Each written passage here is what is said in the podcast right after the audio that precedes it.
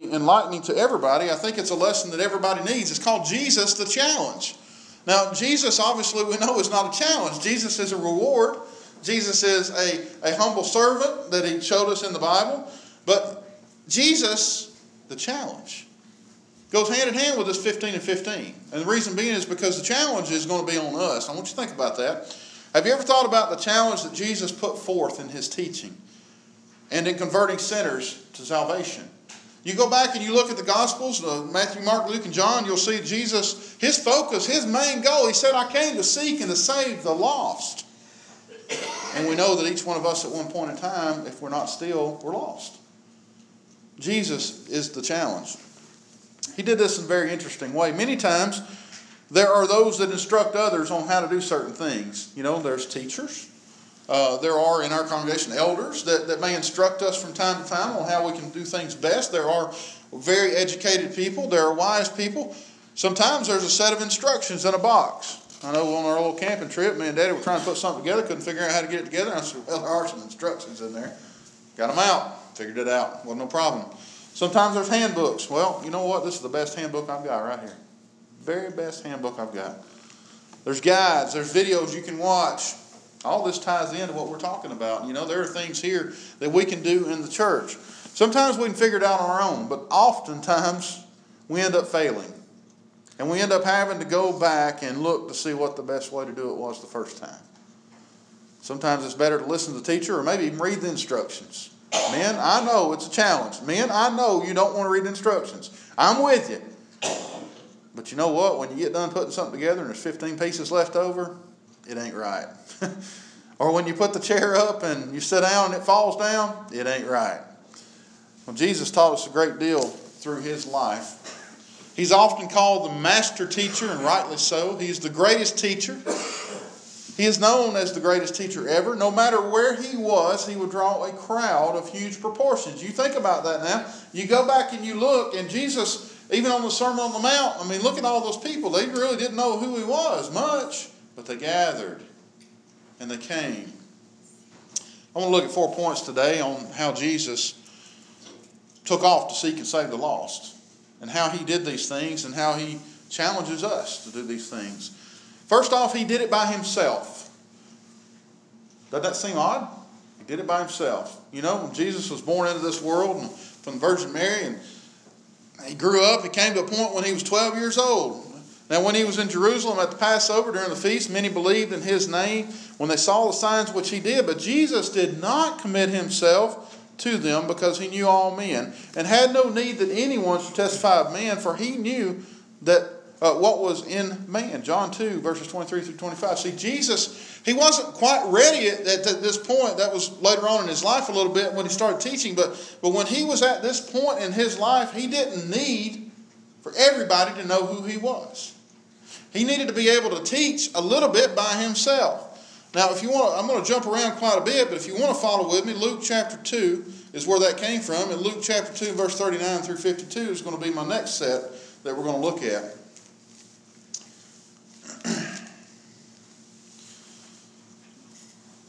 Verse 39, the Bible says, So when they had performed all things according to the law of the Lord, they returned to Galilee, to their own city Nazareth, and the child grew and became strong of spirit, in spirit, filled with the wisdom, and the grace of God was upon him. When Jesus was young, when he was 12 years old, you remember the story that, that Mary and Joseph had to go back to their native land there. They had to go back to pay taxes and they had to go back to the, to the feast. They had to do these things. But when they got there, when they were ready to leave, Jesus wasn't with them. Do you remember that? You remember when they were walking off? Jesus was not with them when he was supposed to be.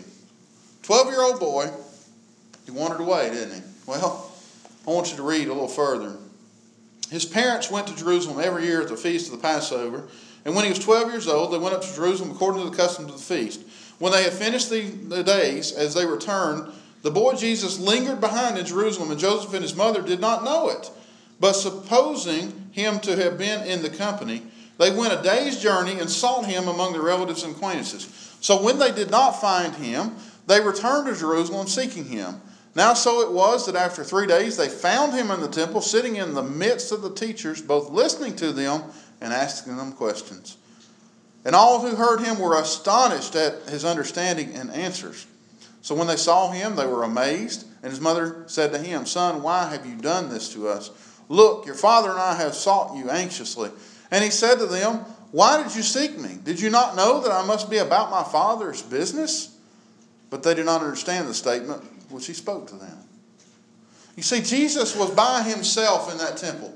He wasn't there with anybody else except for the teachers of the, of the, of the synagogues there. He was there with them, but he was answering their questions. He was teaching them things, and he did it by himself. In Mark chapter 12, verses 35 through 37, we can also see Jesus here. He was teaching in the temple in the temple courts. He was there by himself. He didn't have anyone else there that we can see or read about, but it says there that Jesus answered and said, While he taught in the temple, how is it that the scribes say that Christ is the son of David? For David himself said by the Holy Spirit, The Lord said to my Lord, Sit at my right hand till I make your enemies your footstool. Therefore, David himself calls him Lord. How is he then his son? And the common people heard him gladly. You see, we have these examples that Jesus taught by himself. I think one of the greatest examples is Matthew chapter 4. think about that. He went up on the mountaintop and he was tempted by Satan. But we have the teachings of Jesus when he was by himself. He told Satan, It is written, it is written, it is written. And we have those words recorded for us, thankfully, in the Gospel of Matthew, so that we can see that Jesus taught us through his own life. Now, the second point, many of you already know where I'm going with that probably, but Jesus said, Follow me. He said to follow me to those apostles, those disciples. And, and when you look at that and, and you kind of grasp what was going on there verse 43 of John chapter 1, and the following day, Jesus wanted to go to Galilee, and he found Philip and said to him, Follow me. Philip was from Bethsaida, the city of Andrew and Peter. Philip found Nathanael and said to him, We have found him of whom Moses in the law and also the prophets wrote, Jesus of Nazareth, the son of Joseph. And Nathanael said to him, Can anything good come out of Nazareth? We talked about that recently. But when you look at that, and Jesus said, Follow me. So, in other words, Jesus is going to teach by himself, and then he's going to tell others, You follow me. I want you to come with me. I want you to, to see how to do this. Matthew chapter 9, verse 9, as Jesus passed on from there, he saw a man named Matthew sitting at the tax office, and he said to him, Follow me. So he arose and followed him. Luke 9, 23, then he said to them all, If anyone desires to come after me, let him deny himself and take up his cross daily and follow me. Parallel to that in Matthew 16, verse 24. Now, we know that that is a, a laying down of your life, a self denial, but Jesus said if you're going to teach people, if you're going to learn the way of, of me, the way to heaven, the way to seeking to save the lost, you're going to follow me. Then Jesus spoke to them again, saying, I am the light of the world. He who follows me shall not walk in darkness, but have the light of life. John 8, verse 12. This he spoke, signifying by what death he would glorify God. And when he had spoken this, he said to them, or to him, Follow me. He's talking to Peter there in John chapter 21, verse 19. You know, he's, he's, he's gone around about and saying, Listen, if you're going to do my Father's will, if you're going to love me, if you're going to keep my commands, if you want to do the things that I want you to do, you're going to have to go with me. You're going to have to follow me. So Jesus did it by himself. He did it with others following. The third point is, is he taught the disciple or the apostles how to do it by themselves. You see, Jesus knew, he, he foretold that there was going to come a time when he would not be there. He foretold to them that he, that, that he knew his life was coming to an end. And we know, of course, that Peter denied that. He said, No, Lord, nothing's going to happen to you. We won't let it happen to you. And Jesus said, No, no, no. You're wrong, Peter. Get behind me, Satan. But Jesus taught his apostles how to do it by themselves. And I think the Word of God also teaches us how to do it by ourselves. Then he called his 12 apostles, uh, disciples together and gave them power and authority over all demons and to cure diseases. He sent them to preach the kingdom of God and to heal the sick. And he said to them, Take nothing for the journey, neither staffs, nor bag, nor bread, nor money, And do not have two tunics apiece. Whatever house you enter, stay there, and from there depart. And whoever will not receive you, when you go out of that city, shake off the very dust from your feet as a testimony against them. So they departed and went through the towns, preaching the gospel and healing everywhere. That's Luke chapter 9, verses 1 through 6. You see, Jesus sent these disciples out. Now, two of the gospels at least show that they went out two by two, but I still believe that that is a how you do it by yourself. how you do it by yourself. He's telling these apostles here, you got to get out and do it. You can't just wait on me. There's going to come a time when, when you're going to need to be out there. And we know that the, the, the, the recollection of the story, as we continue to see, it was successful. And we see there that in Mark chapter 6 and verses 30 and 31, then the apostles gathered to Jesus and told him all things, but what they had done and what they had taught. And he said to them, Come aside by yourselves to a deserted place and rest for a while. For there were many coming and going, and they did not even have time to eat. You see, when you look at that and, and, you understand the, the concern that Jesus had that people heard the word, he pushed them out there. And when they came back and told Jesus what they had seen, what they had heard, and Matthew 10 gets a much longer story and more and more details about what happened. But, but when you look at that and you realize that Jesus pushed them to their limits, if you will. He said, I want you to go out there. Don't take a bunch of stuff with you. You don't need it. You don't need it. And folks, we don't it. We've got it right here. We've got the Word of God. If I took every resource that I have available to me in, in the church library and in my library with me to a Bible study, I'd have to carry a whole trailer behind my truck. Because somebody's going to ask me a question I don't know the answer to, right? What did Jesus tell them? Take nothing for the journey, neither staffs, nor bag, nor bread, nor money. Do you think they would need any bread? My dad and I were on the way home yesterday. We had some leftover lunch meat. I stopped at a little pullover place. Dad said, What are you doing? I said, well, We're going to eat sandwiches for lunch. He said, Okay. Did you stop and get bread? We'd run out of bread at the campsite. We needed to get bread, but I forgot. I didn't have bread. So we could have made a, you know, a ham and cheese, a ham on cheese sandwich, I guess. But but we had to go get some bread to make a sandwich. He says, Don't even take bread with you. Don't take money with you. You don't need it. And, folks, that's true today. We don't need a lot of stuff to convert souls. We need the Word of God. And that's what Jesus was teaching them. And he tells them if they won't listen, if they if they will, you know, if they're against you, shake off the dust of your feet and move on. Move on. Now it's hard to move on. I understand that. When you're studying with somebody, I've, I've got somebody that's, that stays in the back of my mind that I studied with almost two years ago now that was ready to come to the gospel, but they weren't quite ready yet. And they still haven't. And, and, it, and it lingers in the back of my mind. And I'm, I'm patiently waiting to the time that they maybe will say, Can we study some more? But I've had to walk away from that because if I just stayed controversially on that uh, conversely on that on that one person, I would miss all these over here. And that's what Jesus is saying. We've got to spread the gospel, folks. People are dying, souls are being lost. People are not ending up in eternity where they should. And it's partly our fault. Partly our fault. The fourth point Jesus told disciples to take somebody with you. Now, you can take that passage and, and, look at it in different ways, but Matthew 28 18 through 20, you know the passage, but I'm going to read it in full. Many times I think we might leave out a word or two when, when we quote it kind of quickly. So, Matthew 28 18 through 20.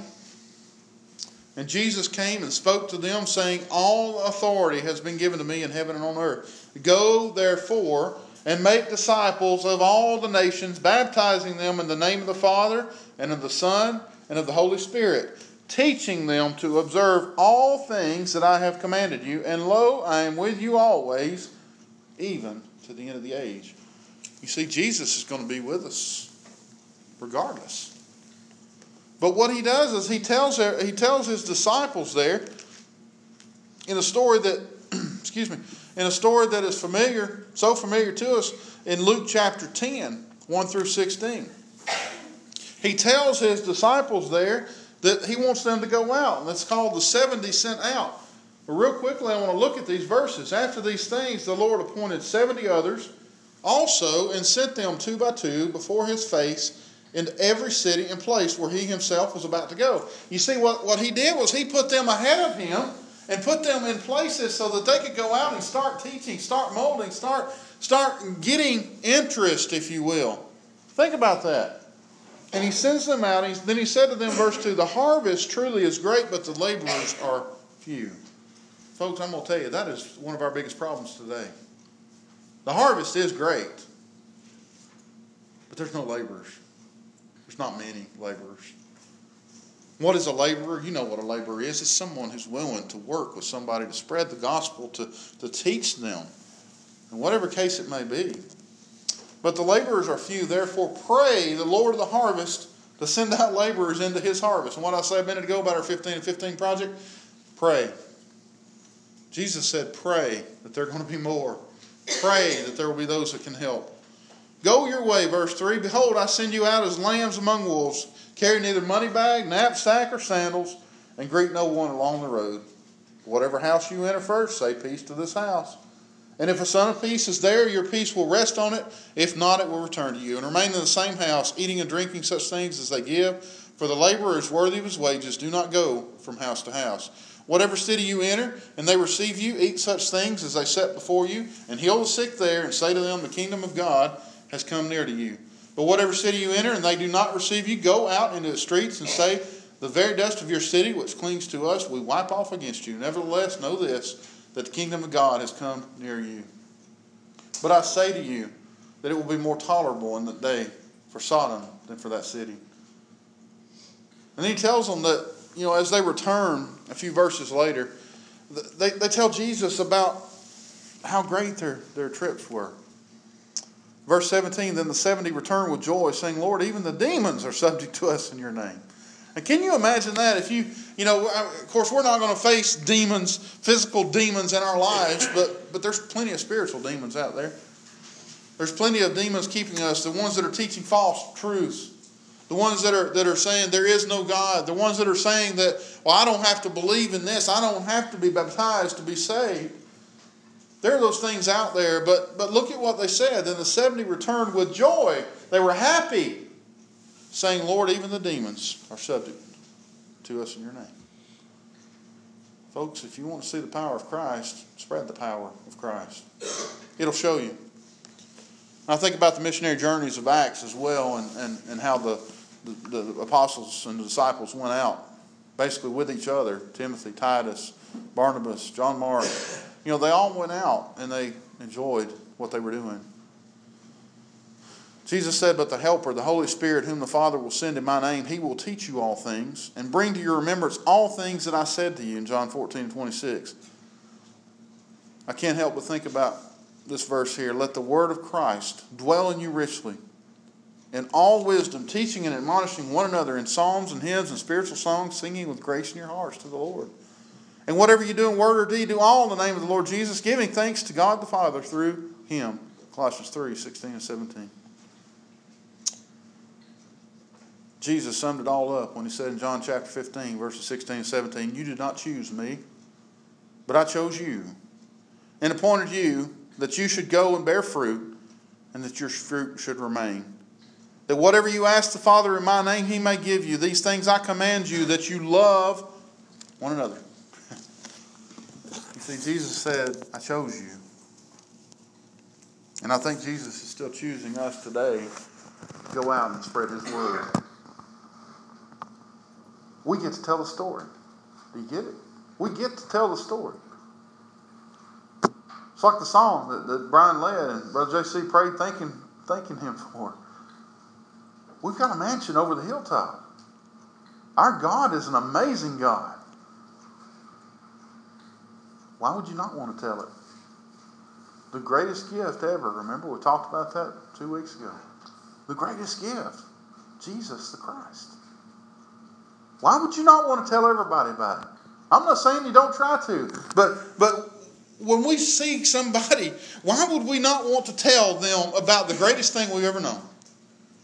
I want to tell everybody about Jesus Christ, and I hope you do too. And that begins right here in our own number. Fortunately and unfortunately, we have those that have never really heard the Word of God. They've never opened their hearts to the Word of God. They've not been obedient in baptism.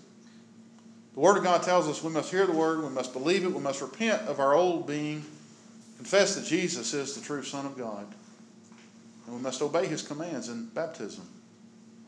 Being baptized, coming up a new creation. And friends, we have that home waiting for us. We have that mansion over the hilltop. Why not tell everybody about it? But don't just do it in words, do it in your life. And if you've not been doing it in your life, why not? Why not? Today the invitation is offered, and, and if you've not been living the way that you